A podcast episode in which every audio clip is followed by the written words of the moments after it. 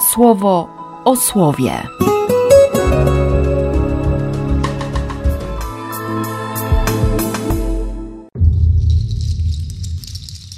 Dwudziesty pierwszy maja, piątek. Z dziejów apostolskich. Wtedy Festus po rozmowie z radą rzekł: Do Cezara się odwołałeś? Do Cezara pójdziesz. Po paru dniach przybyli do Cezarei, do Festusa z wizytą król Agryppa i Berenike. Ponieważ przebywali tam dłużej, Festus przedstawił królowi sprawę Pawła, mówiąc: Felix zostawił tu w więzieniu pewnego człowieka. Gdy byłem w Jerozolimie, arcykapłani i starsi żydowscy wnieśli na niego skargę, domagając się wyroku na niego. Odpowiedziałem im, że Rzymianie nie mają zwyczaju wydawać wyroku na jakiegoś człowieka, zanim nie stanie osobiście oskarżony naprzeciw oskarżycieli i nie otrzyma możliwości obrony przed stawianymi zarzutami. Kiedy więc tu się zebrali, zaraz następnego dnia zasiadłem bez żadnej zwłoki na trybunale i kazałem tego człowieka przyprowadzić. Jednak oskarżyciele, stanąwszy naprzeciw niego, nie zarzucili mu żadnych takich złych czynów, jakich ja się spodziewałem – lecz jedynie mieli do niego jakieś kwestie związane z ich zabobonem i z niejakim Jezusem, już umarłym, o którym Paweł mówił, że żyje. Ja, nie będąc obeznany z ich kwestiami, zapytałem, czy chciałby iść do Jerozolimy i tam poddać się sądowi w tych rzeczach. Paweł zażądał wówczas, by go zatrzymać do rozpatrzenia sprawy przez najdostojniejszego. Kazałem zatem trzymać go w więzieniu, zanim go nie odeślę do Cezara. Z Ewangelii według świętego Jana. Kiedy zjedli śniadanie, Jezus zapytał Szymona Piotra: Szymonie, synu Jana, czy miłujesz mnie bardziej niż ci tutaj? Odpowiedział mu: Tak, panie, ty wiesz, że cię kocham. Rzekł mu: Paś jagnięta moje. Po raz drugi zapytał go: Szymonie, synu Jana, czy miłujesz mnie? Odpowiedział mu: Tak, panie, ty wiesz, że cię kocham.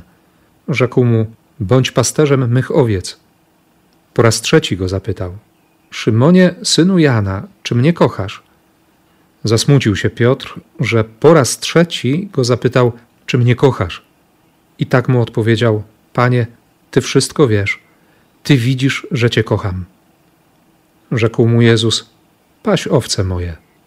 O tak, oświadczam ci, gdy byłeś młodszy, sam się przepasywałeś i chodziłeś gdzie chciałeś kiedy się zestarzejesz, wyciągniesz swe ręce i inny cię przepasze i pójdziesz, gdzie byś nie chciał.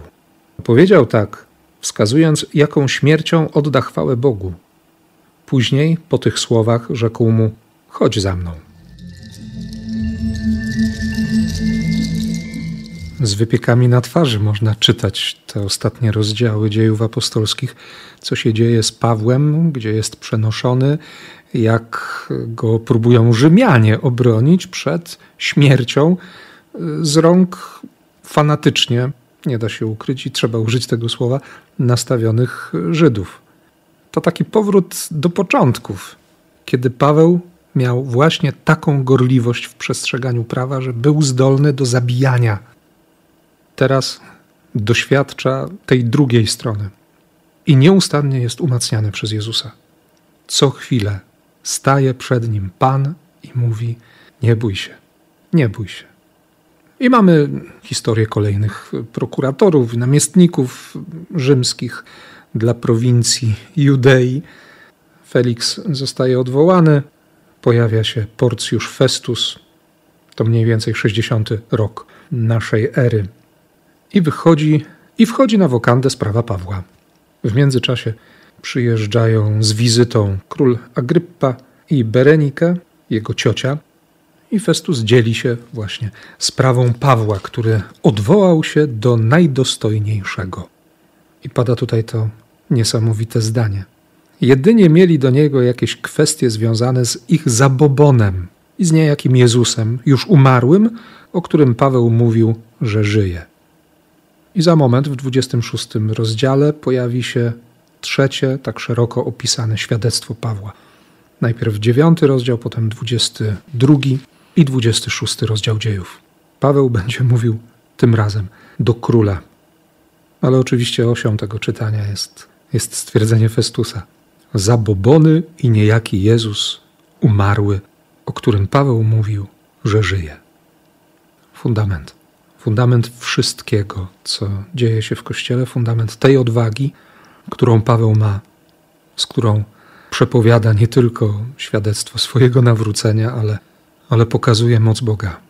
Boga, który szanuje wolność człowieka, który ratuje Pawła, jednocześnie nieustannie próbuje dobić się do umysłów Żydów, daje szansę posłuchania i, i przejęcia się słowami Pawła, choćby królowi albo namiestnikowi. Bóg, który nie spycha na margines, który naprawdę nie rezygnuje. Hm. I to widać. To widać bardzo mocno na przykładzie Piotra, dzisiaj w tym ostatnim, jakby dodatkowym rozdziale, taki rzut na taśmę trochę u świętego Jana. To akurat wiemy dobrze, że, że sensowne jest przeczytanie całego 21 rozdziału. On jest jakby obok, jako taki dodatek, suplement trochę do Ewangelii, która formalnie zakończyła się 30 i 31 wersetem 20 rozdziału. Jeszcze kilka wersetów wcześniej apostołowie w dzień zmartwychwstania usłyszeli: Jak mnie posłał Ojciec, tak również ja was posyłam. Po tygodniu kolejne potwierdzenie. Jezus przychodzi specjalnie dla Tomasza.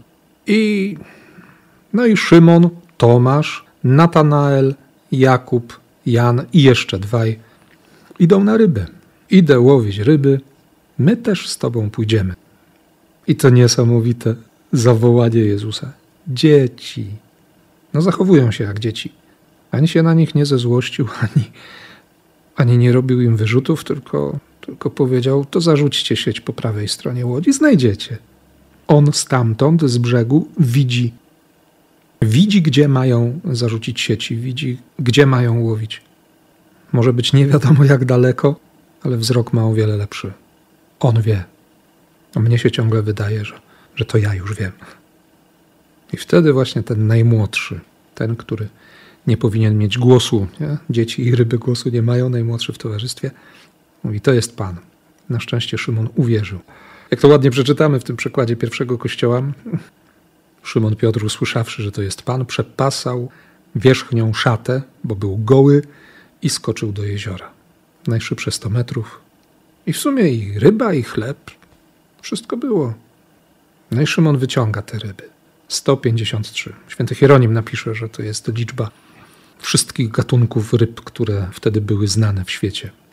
Gematria, czyli właściwie ta geometria mistyczna albo odkryta numerologia opierająca się na, na alfabecie hebrajskim, powie, że 153 jest zapisane takimi literami, które mogą tworzyć słowo, a właściwie można zapisać liczbę 153 literami tworzącymi słowo Benoicha Elohim, synowie Boga.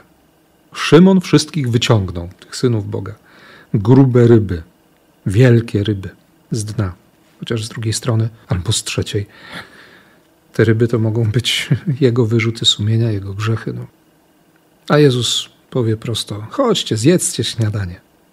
I podaje im chleb, rybę. No tak. 153 plus ta dodatkowa ryba 154. Dla Szymona i całej reszty wszystko jest jasne. 2 razy 77. Podwójne miłosierdzie, a właściwie miłosierdzie, miłosierdzie, czyli bez granic. No wbrew temu wszystkiemu, co tam w tych ostatnich objawieniach rozmaitych czy zjawieniach w dużym cudzysłowie. No, ciągle mi to leży na żołądku i w odrobie. Te wszystkie wizje ostateczne, współczesne, które jakoś średnio mają potwierdzenie właśnie w Słowie Bożym. No tutaj wyraźnie widać. Jezus ma miłosierdzie, któremu się nie skończy. I to jest skandaliczne, i to jest nie po naszemu, i to jest ratunkiem. Szymonie, Synu Jana, czy miłujesz mnie bardziej niż ci tutaj? Tak, ty wiesz, że cię kocham. Piotr odpowiada w sposób, który nie odpowiada Jezusowi. Jeszcze raz. Czy miłujesz mnie? Tak, ty wiesz, że cię kocham. Czy mnie kochasz? No i się zasmucił. Nie? To trzecie pytanie, też konkretne świadectwo, wystarczy zajrzeć do Izajasza, do szóstego rozdziału, że tam naprawdę chodzi o Boga, że Bóg w to interweniuje, nie? w ten dialog. Tutaj jest Bóg. I, I człowiek milczy, milknie, bo się Bóg odzywa. No wreszcie do Piotra dochodzi.